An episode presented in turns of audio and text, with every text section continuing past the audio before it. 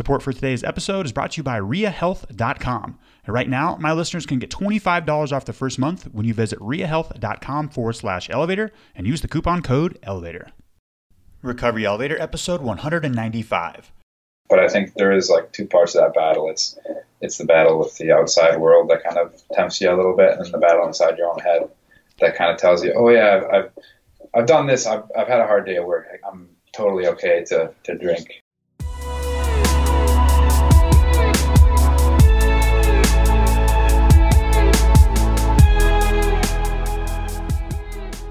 Welcome to the Recovery Elevator Podcast. My name is Paul Churchill. Thank you so much for joining us. On today's podcast, we've got Corey. He's 25 years old. He's from Boston, Massachusetts, and he's been sober for five days. Guys, in one week on November 19th, registration for the Recovery Elevator Nashville Social is going to be open. There are a limited number of spots, so don't wait to register. We did this in Dallas the previous year and had an absolute blast. If you're going to join us in Nashville, and again, those dates are February 22nd, 23rd, and 24th, that's a Friday, Saturday, Sunday, you've got two options. You can attend the entire weekend of festivities, or you can just meet with us on Saturday night. There's going to be a seminar. We're going to change our relationship with alcohol, and we're also going to break off and do some smaller workshop events like that. It's going to be a blast. I hope to meet you there. Hey guys, I'm excited about today's sponsor, Ria Health. This is probably the most applicable sponsor we've had on the podcast, and Ria Health is the modern alternative at home approach that helps people drink less alcohol. The program gives people a choice in their recovery because RIA helps its member to reduce and moderate alcohol consumption, as well as go completely abstinent if that's your goal. In an analysis of RIA's members, it showed that on average, people reduced their drinking by 50% within the first 30 days of the program. How? Because RIA's program is evidence based. They combine FDA approved medications that are scientifically proven to reduce cravings for alcohol, in addition to one on one support to change your behaviors and relationship to alcohol. RIA also offers online peer meeting groups and app based drink tracking tools to measure progress towards your goals. RIA's program is month to month, so there's no commitment. Most RIA members stay with the program for about one year once they achieve their goals. And right now, my listeners can get $25 off their first month when you visit riahealth.com forward slash elevator. That's R I A health.com forward slash elevator. And be sure to use the coupon code elevator. In episode 154, I talk a little bit about similar treatment methods. And if you do decide to use riahealth.com, shoot me an email and let me know what your experience is. Okay, let's get started. I got the idea for this podcast episode from an article that was sent my way in the Irish Times. You can find a link to this article in the Recovery Elevator 195 show notes on the recoveryelevator.com website or in your podcast player. And thank you, Mike, for always putting together such fantastic show notes. In the article, it says, it's a quirk of a law that a bottle of alcohol free beer must list its ingredients, but there is no such requirement for a bottle containing actual alcohol. It makes no sense, says Dr. Peter Rice of NHS in Scotland. Dr. Rice, a consultant psychiatrist and chairman of the Scottish Health Action on Alcohol Problems, was a leader in the campaign there to introduce minimum unit pricing, a floor price below which a unit of alcohol cannot be sold. This is actually fantastic legislation. It's a great law. The measure has been brought in from May 1st to reduce harmful drinking caused by the strongest and cheapest alcohol, and last month the Parliament in Wales passed similar legislation. Introducing the floor price law took six years from the time the Scottish Parliament passed the legislation. Now, Scotland and the rest of the EU are watching the very slow passage of the Public Health Alcohol Bill. This is the country's attempt to deal with its drinking problem. The latest row is over labeling and the provisions to include health warnings on labels linking alcohol to cancer. Ireland will be the first EU state to have such labeling if it gets the green light from the European Commission, which is expected to make a decision next month. The legislation has taken almost three years to date since it was first introduced in December 2015. The Scottish legislation was delayed by a legal challenge from, guess who? The Scotch Whisky Association. If passed, then a bottle of beer in Ireland would have a cancer warning that would cover one third of the bottle. At this moment, nothing has been passed into law, but this does spark an interesting dialogue, and I hope they can get this one right. Now let's circle the wagons and reread the first line again. It says it's a quirk of a law that a bottle of alcohol free beer must list its ingredients, but there's no such requirement for a bottle containing actual alcohol. Yeah, quirk of a law, I'd say so. I hope this changes in Ireland and the rest of the EU soon. The good news is that some countries already do place warnings on their labels. Let's see what the country Colombia has to say. In Colombia, a bottle of beer says, this product is harmful to the health of children and pregnant women, and the excess of alcohol is harmful to your health. Bueno, Colombia. Nice job on pointing a finger at a smoking gun. Let's see what Colombia's neighbor Ecuador has to say.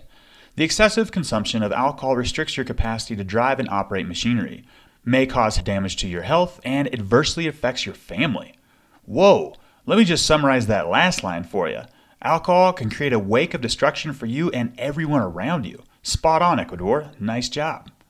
Let's pop over to Scandinavia. This is what Sweden has to say. Alcohol can cause stroke and cancer. Alcohol is dependence producing. Alcohol can cause nerve and brain damage. To begin drinking at an early age increases the risk of having alcohol problems, and alcohol can injure your health. I'm going to go ahead and raise my LaCroix and say Skol to you, Sweden. Nice job. Let's see what Korea has to say. Warning Excessive consumption of alcohol may cause liver cirrhosis or liver cancer and is especially detrimental to the mental and physical health of minors. Just like the 2018 Winter Games, you nailed it, Korea. Nice job. Let's see what Russia has to say. Warning do not drink and drive, you may spill your beverage. Well, I'm just kidding on this one. I actually did some extensive online searching and wasn't able to find the warning label for a, bottle of beer in Russia. Perhaps because they don't have one. Now let's pop over to the USA.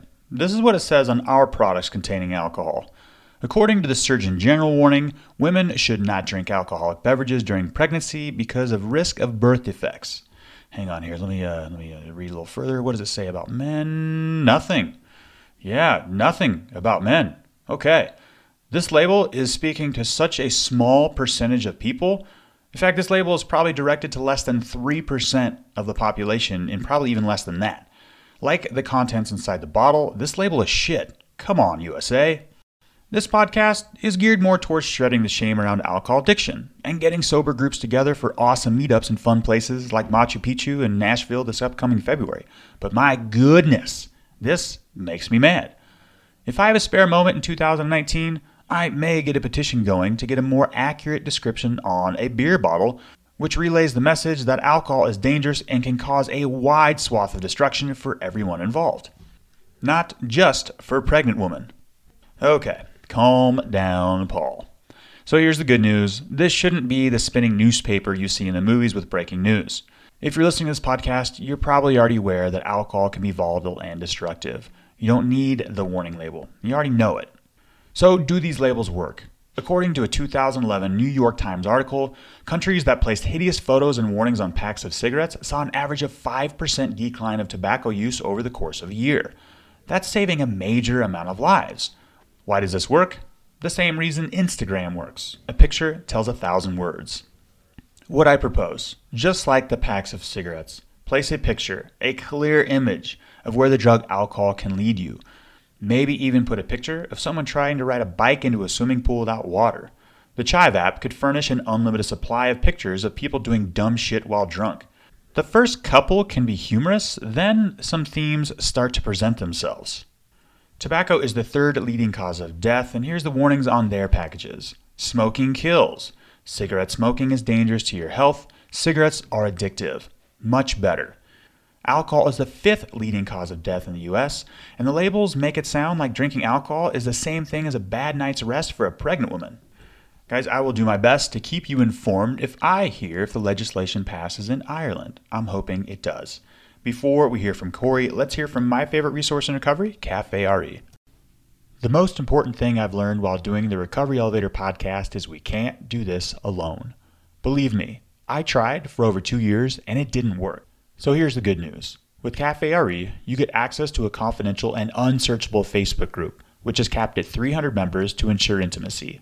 Then you get access to the Cafe RE forum outside of Facebook which means you don't need a Facebook account to be part of Cafe RE. Both are private and only members can see who is in the groups and what is said.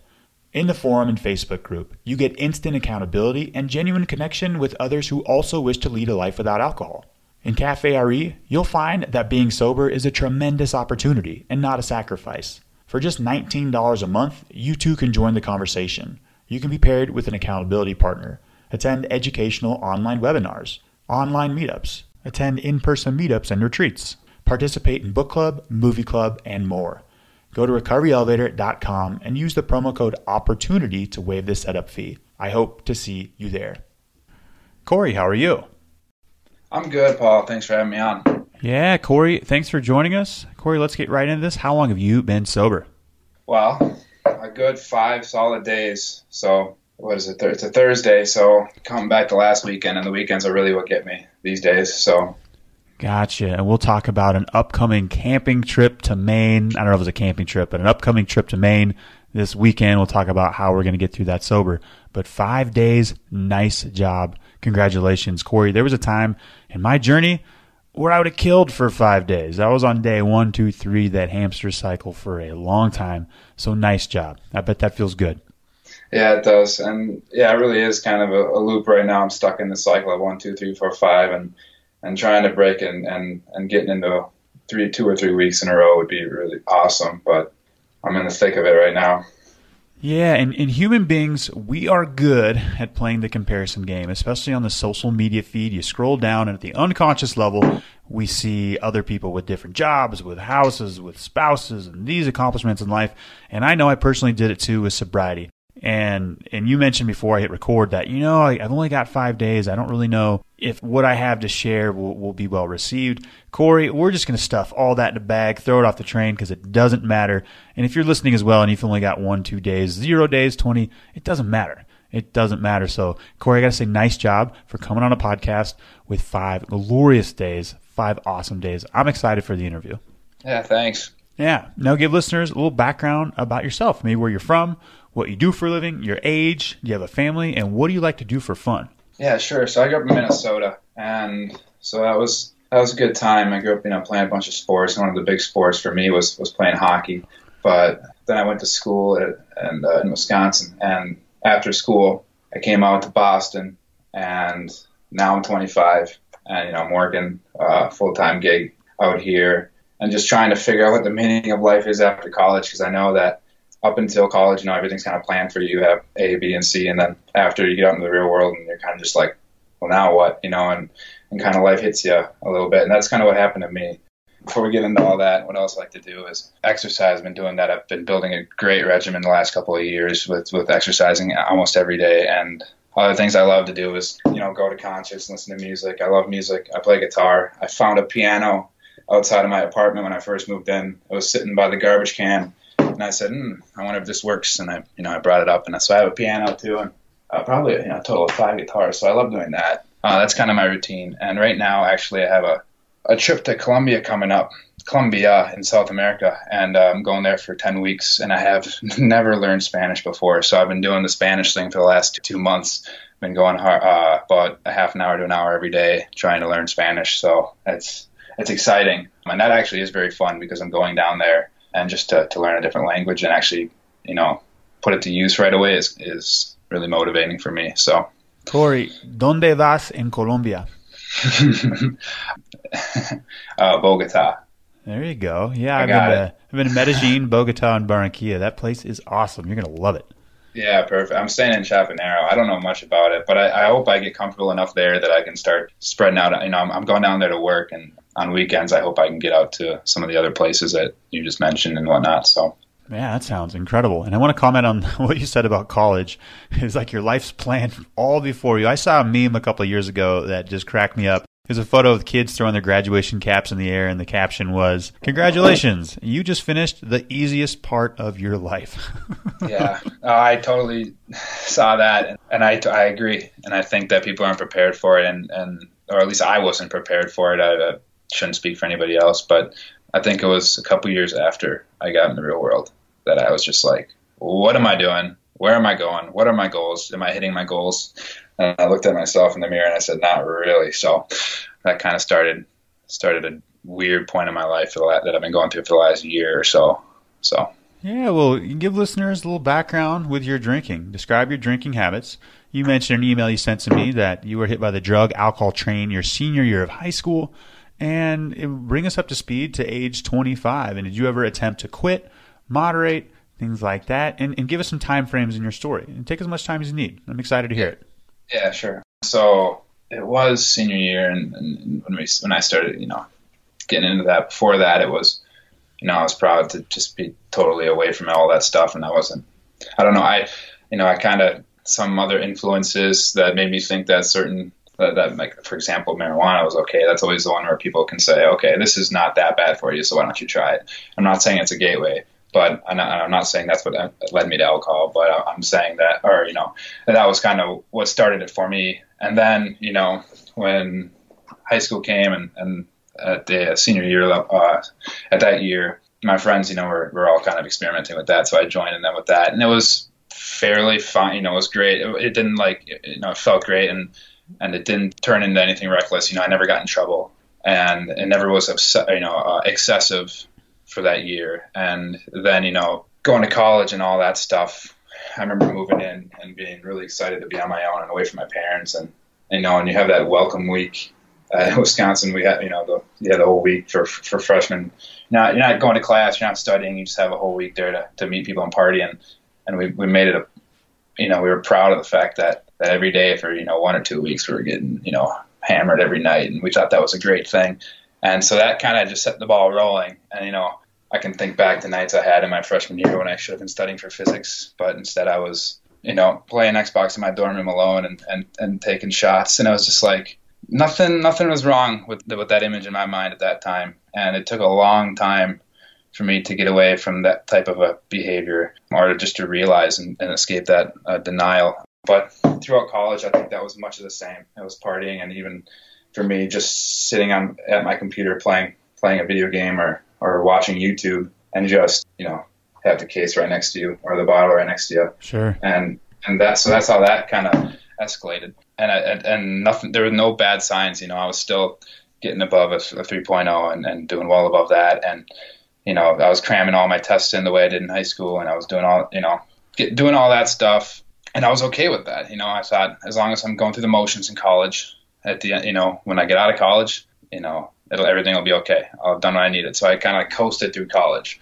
and then after college, I got into the I got a job out in Boston, and that was great. You know, I had all this money to you know help fuel my my habit, but uh, I started coasting through the real world as well, and I did that for a couple of years and nothing really changed either. You know, people I think when they leave college they might change their habits in a way, but I think that's kind of silly to think that that would actually happen. So it didn't happen for me. You know, right after college, I was still kind of doing the same things I did then, but just transferring it over, and it, it, it was still just denial for the longest time. And when it got to the point, I think it was about two or three years after, where I was just like, where am I going? What am I doing? And and just thinking about how much productivity I wasted, um, it kind of just hit me in the face. And what really kind of started it was was I had a I had a kind of a, a really important relationship to me that kind of ended with with you know the fact that I just wanted to go and,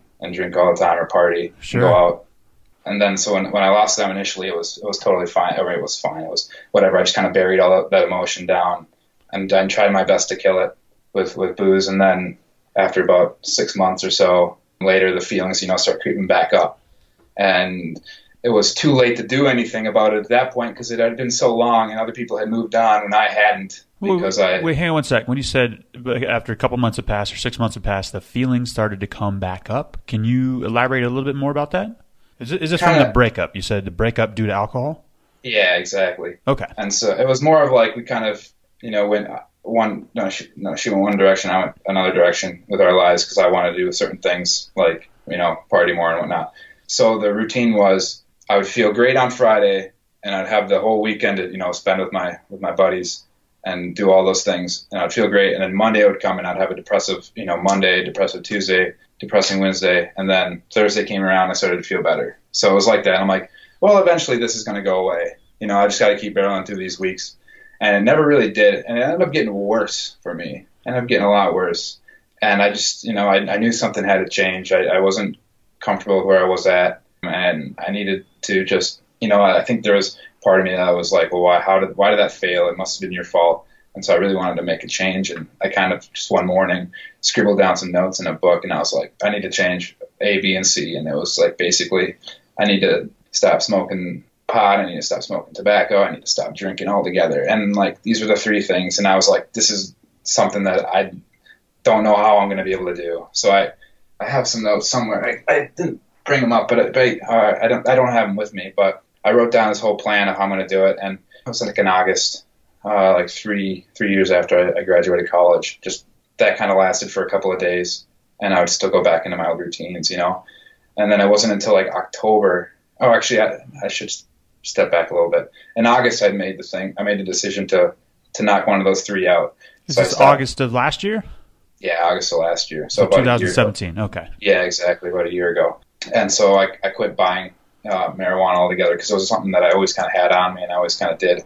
And it was part of the cocktail, so to speak. So I did that and I got the ball rolling with that because that was relatively easier to do. I, I, you know, you always hear about how it is less uh, addictive, but then came kind of like the the part two of that whole grand master plan to get back to like to being comfortable with who I was, or you know, being okay with who I was, which was quitting tobacco, and that happened in early November. So it was about two and a half, three months after stopping the uh, marijuana was quitting tobacco, and that just went so f- well because I was so so focused on being changing who I was, and I was so like kind of depressed with who I was, and I needed to make a change. I needed to do something to get me right on the right track. So I did that, and I was so obsessive with it. I was like counting days, one, two, three, four, all the way up to like 60. You know, in my planner, every time I got into work, I'd write, "Here's one more day," and mm-hmm. and I'd obsess over it. And it went like really well for the first like two or three weeks.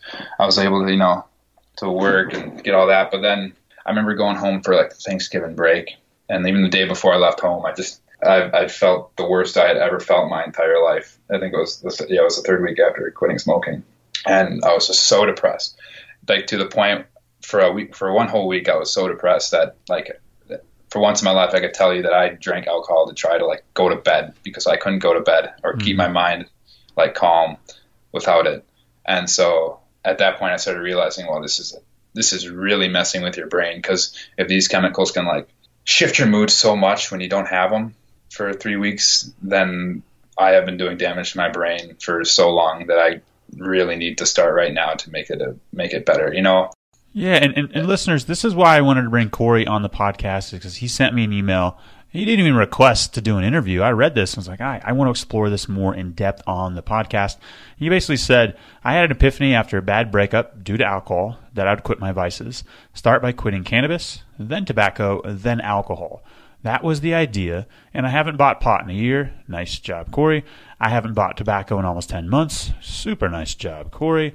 But I'm just having a hard time shaking alcohol because it's all around me and it seems acceptable. I actually don't recommend quitting cannabis, pot, or you know, cannabis, tobacco, and alcohol all at once. Like that's almost biting off a little bit more than anybody can chew. So I think the strategy was right there.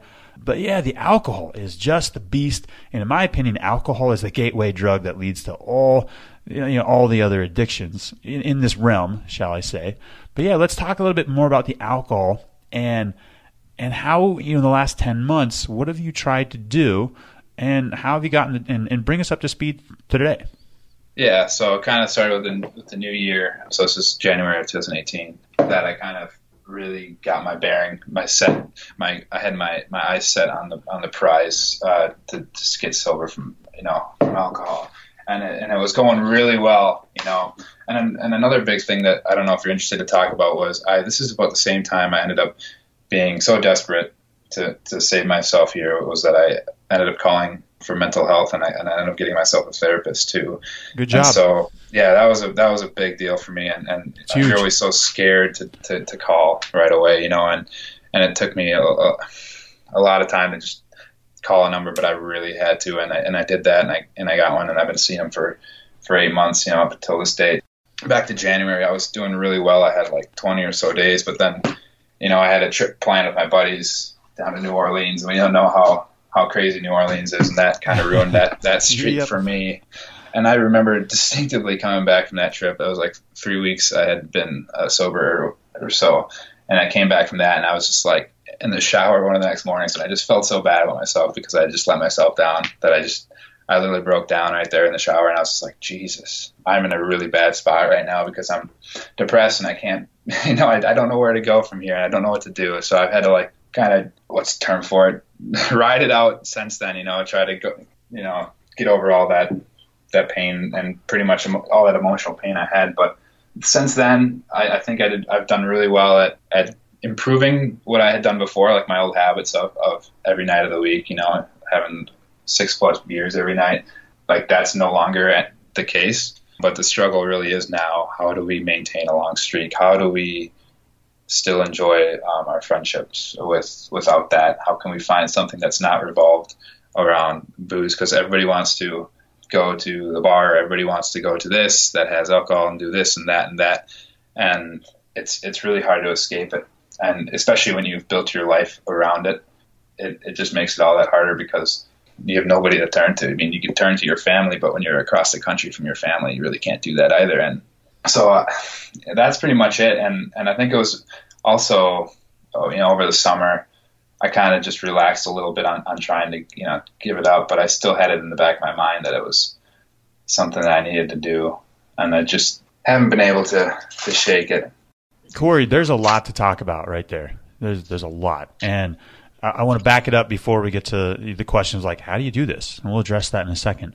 But um, was there a rock bottom moment five days ago, or was it like a sick and tired of being sick and tired? Like here we go again, and then we got five days today. Yeah. So the rock bottom moment that kind of shifted my mindset was really like kind of serious. It was back in that October realm. I think it was after you know I had stopped buying pot, so that was fine. But I was still. Um, I went out to a party. It was October. It was Halloween, and I went out to a Halloween party. And I, I, I was drinking with all these folks, and I, the people I didn't know, people I knew, and I still didn't feel good. And um, I just um, instead of st- you know meeting those people and staying there, I just decided to leave, and I I came back to my room. Wait, this was last was, October. You said this is last October. And, yeah. And so you were drinking and you know still drinking yeah. and using, but you still but you didn't feel good.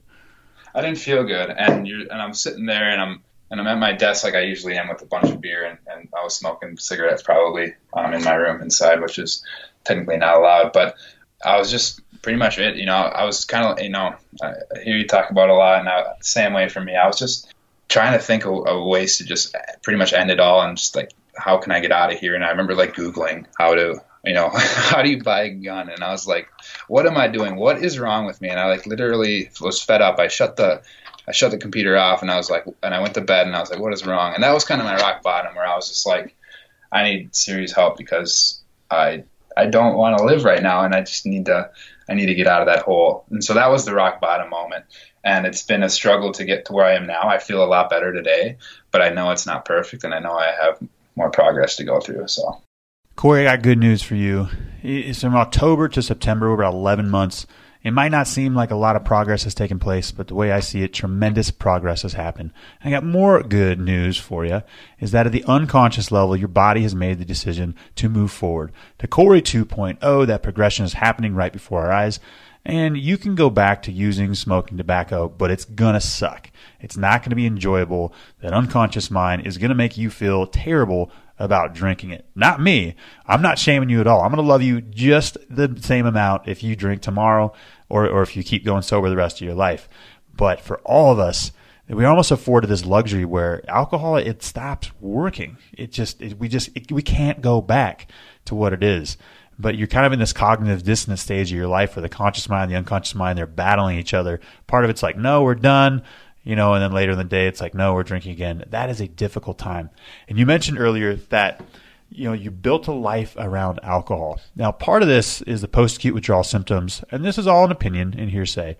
Part of it is your body's coming back online when you're going away from cannabis, from tobacco, and uh, and, and booze. But also, I just read a book called "You Are the Placebo" by Joe Dispenza. The instant we decide to make a different life, and this is moving away from alcohol, drugs, pot, anything in addiction. Our body will create negative emotions to pull us back. And that's part of it too. Like actually, when we decide I'm done drinking, we're going to feel uncomfortable because our body is entering the unknown, going to a new routine. And it's tough. It's tough. So you have made tremendous progress. That's the point I'm trying to make. Yeah, and, and thanks for that because I I agree. I, it's it's really hard. It's it's it's amazing to see how, how hard it is to make behavioral changes that are, are so drastic like that because it really affects your mood. And like I was unable to focus for so long after I had quit smoking, and and it was just so tough. And even with the drinking too, and it was like just I was I remember, I remember like just going, how the heck does this even happen? And where do you know how do you get over this? Because it just changes your mood so drastically, and you're just like, is it gonna? Is there to be a, a, a, you know a brighter, brighter future, future ahead, or is it always to be like this? How long is it to take? How many days off of work can I really take? How many unproductive days at work can I really have when I'm going through all this this bad funk? Because I need to be productive at work to in order to pay for everything, and that just adds more financial stress to the situation and all that stuff. So it really does add up, and and, it, and it's really hard. And like you're saying, I I think the progress is tremendous. I got to be positive. I got to frame it in the right way, and I got to just keep chugging along. Yeah, absolutely. And you're asking the right questions.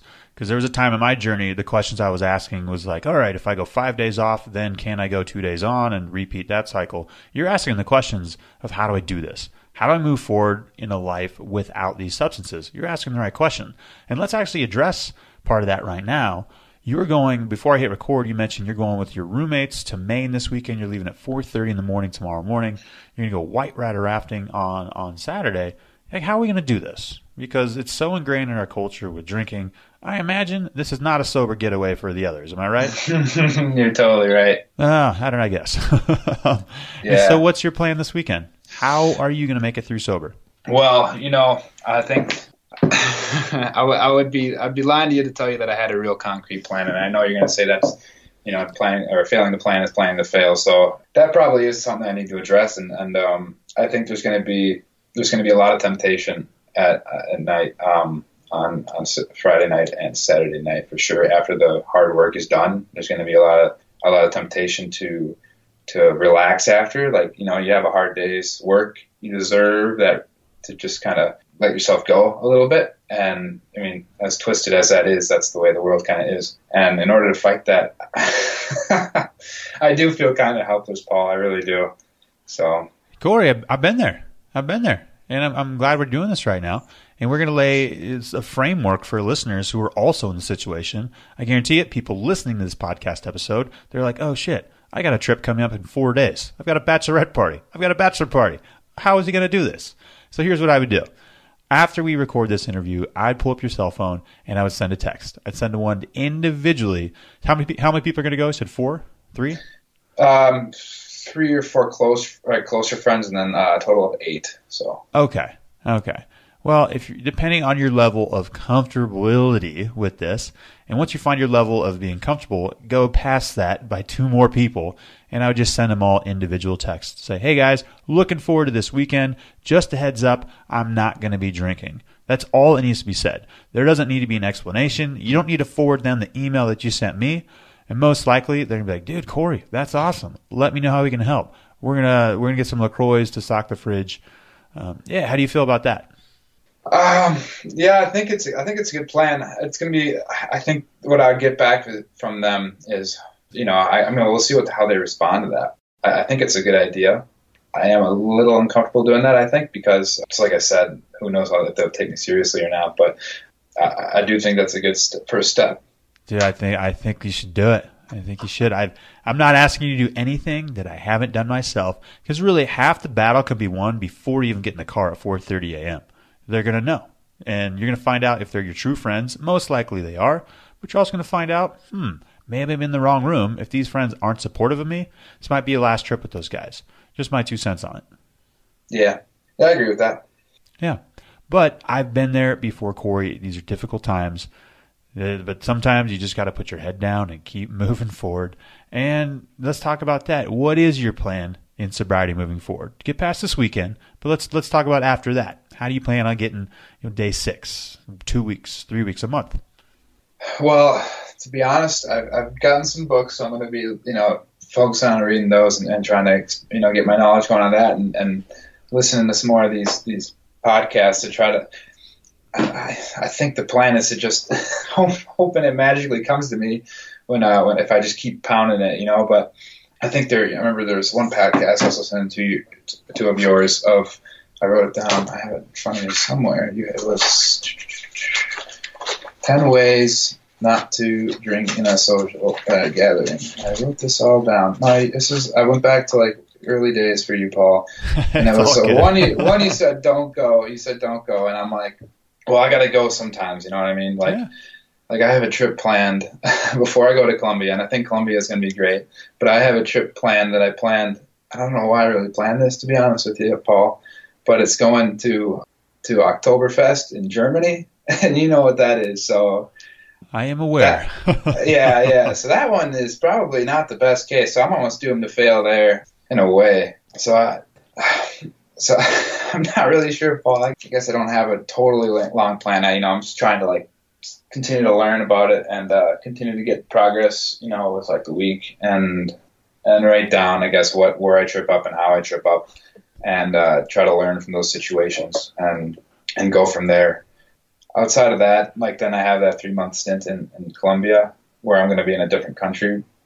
That can go either way, you know. Like I think it'll be fine, where I can just embrace it down there without having to to drink, and I and I think I could get a good streak going on down there. But at the same time, you know, you're talking about not having not knowing a lot of people down there.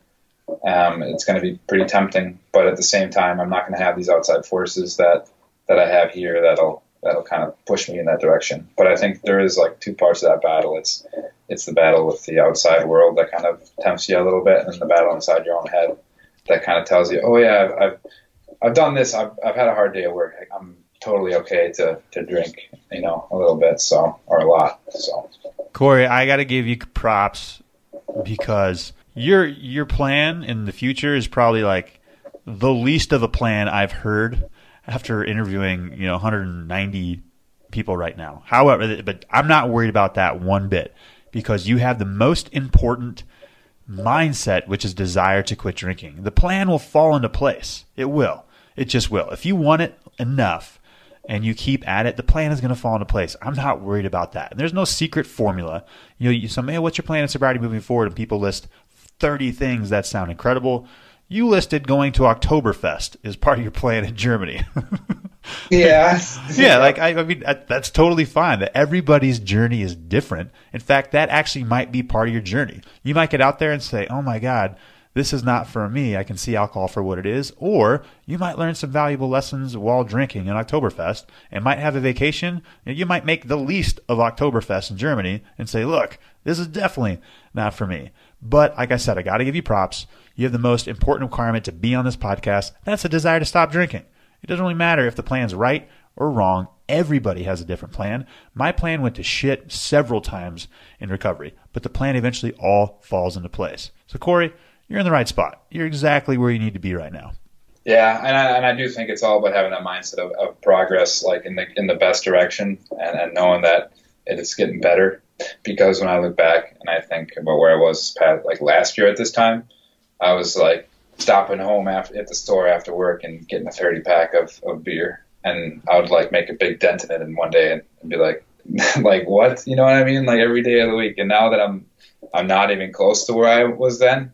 I just know that the progress is getting in the right right direction, and I know I probably set myself up for for some close calls or some some interesting situations with the you know with, with going to Germany. I could have been going anywhere else in Europe, and I probably would have had a ten thousand times better chance. But um, I'll take that into account for the next time I plan an international trip. So I guess that's a that's a that's a learning lesson, and I think it's all about learning there.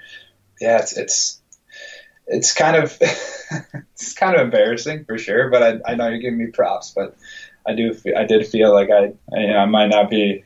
I, I do think I, I have the history enough to be credible in a way, but not fully credible, if you know what I mean. So. No, you're doing great, Corey. You're doing great. And before we reach the rapid fire round, there's a couple questions I want to ask. So, when you have experienced a craving, whether in these past five days or before, how do you get past them?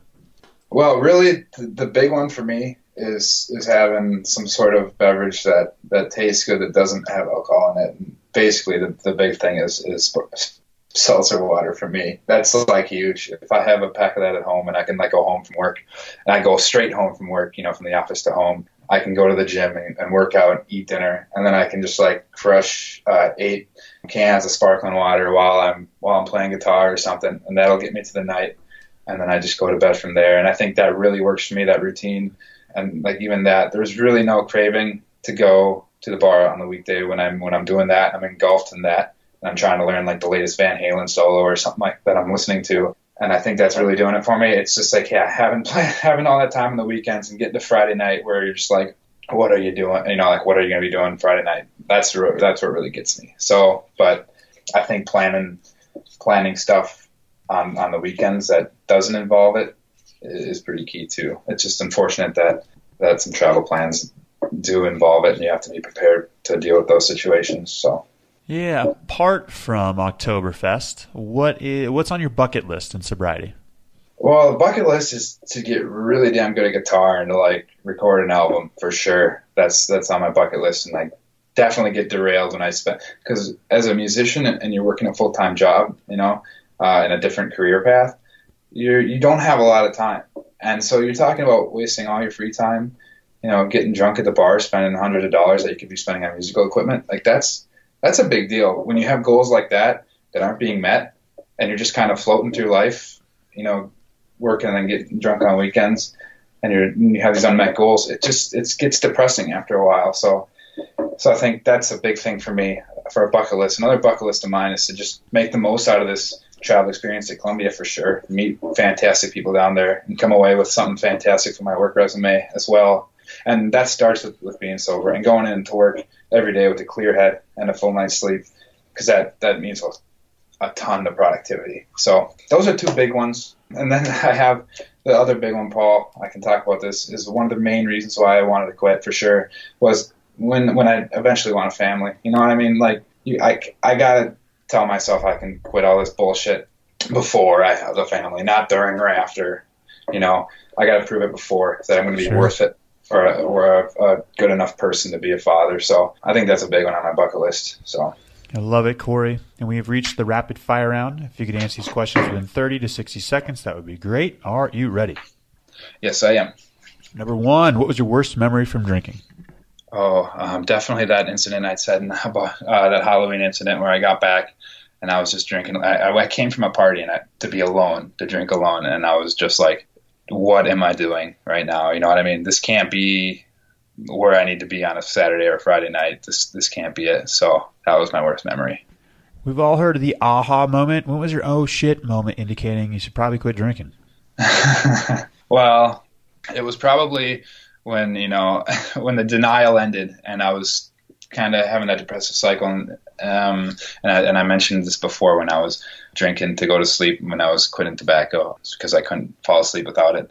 And I was like, there is some serious damage I am doing to the organs in my body. And if I don't stop this, it's going to take me. And I'm really worried about my life or my, my health. So that was my oh shit moment was, you know, I can't control my drinking and it's really going to cost, cost me in the long term of my health. And Corey, what's your favorite resource in recovery? Well, you know, it, it, might have to be this podcast because initially, when I when I wanted to hear more and, and learn more, I, I, went to the podcasts, and I and I it took me a while to find this one, but I, I feel like this format worked the best out of all of them, and and just getting. But that's this podcast in general has been huge for me, just to get somebody else to to t- you know teach me about this, and so I think that's been my my favorite resource because it it's something I can listen to on the road when I'm traveling yeah, thanks for listening, Corey. Much appreciated. And in regards to sobriety, what's the best advice you've ever received? Best advice I've ever received is that this is this is a tough one. I want to say that it's that sounds cliche, but it's definitely just to take it one day at a time because, like like you said, I'm I got Oktoberfest coming up. But if I if I do it today and I do it tomorrow, and I get three or four weeks under my belt or two weeks under my belt before I go to Germany, am I going to want to ruin those two weeks by by wasting it in Germany. So I think that's the best advice. And what parting piece of advice can you give to listeners? I think just to get out of that trap of like being in college and having that college party attitude and, and and just like knowing that that's not like that shouldn't be the way to go. That shouldn't be the way to happiness or to have that party mentality because it's just going to catch up to you eventually. and I, and I think everybody's kind of got to go through it just to just to get out of that mindset that, that that's that that's acceptable socially because it, it you know it'll progress and it'll get worse and worse. So. And before we depart, Corey, give listeners your own customized. You might be an alcoholic if line. Um, you might be an alcoholic if you always, whenever you go grocery shopping, you uh, you pick up a thirty rack of beer, and it's multiple times in a week. So. Gotcha. Thank you so much for joining us, Corey. Much appreciated. Yeah. Thanks, Paul. Another cool law that the upper house in Ireland also voted to introduce was a 9 p.m. watershed before which alcohol advertising cannot be broadcast. The whole idea of Cafe RE came to light at about 1:55 a.m. I think it was late July, early August 2014. I was searching on Facebook for recovery groups. Little did I know at that time, like Cafe RE, it's confidential. You can't just simply search it, find it, and join it. Most of them are set up that way. So I didn't find a group. But what I did find at 1:55 a.m. was a sponsored Bud Light Lime ad. I got dressed as fast as I could because I knew I had 5 minutes to make it to the gas station before they stopped selling alcohol at 2 a.m. I think this watershed rule that you can't advertise alcohol past a certain time frame is a fantastic idea. Again, I'll let you know if I hear more about this. I got a great You Might Be an Alcoholic gift line from a gentleman named Giovanni. Here it goes. You might be an alcoholic if you buy the hangover cure pills at the gas station instead of fixing the real problem.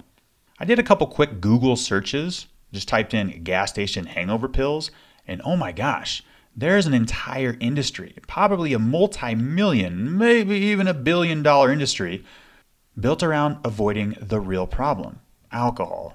Wow, this shit is powerful. Recovery elevator. We took the elevator down. We got to take the stairs back up. We can do this.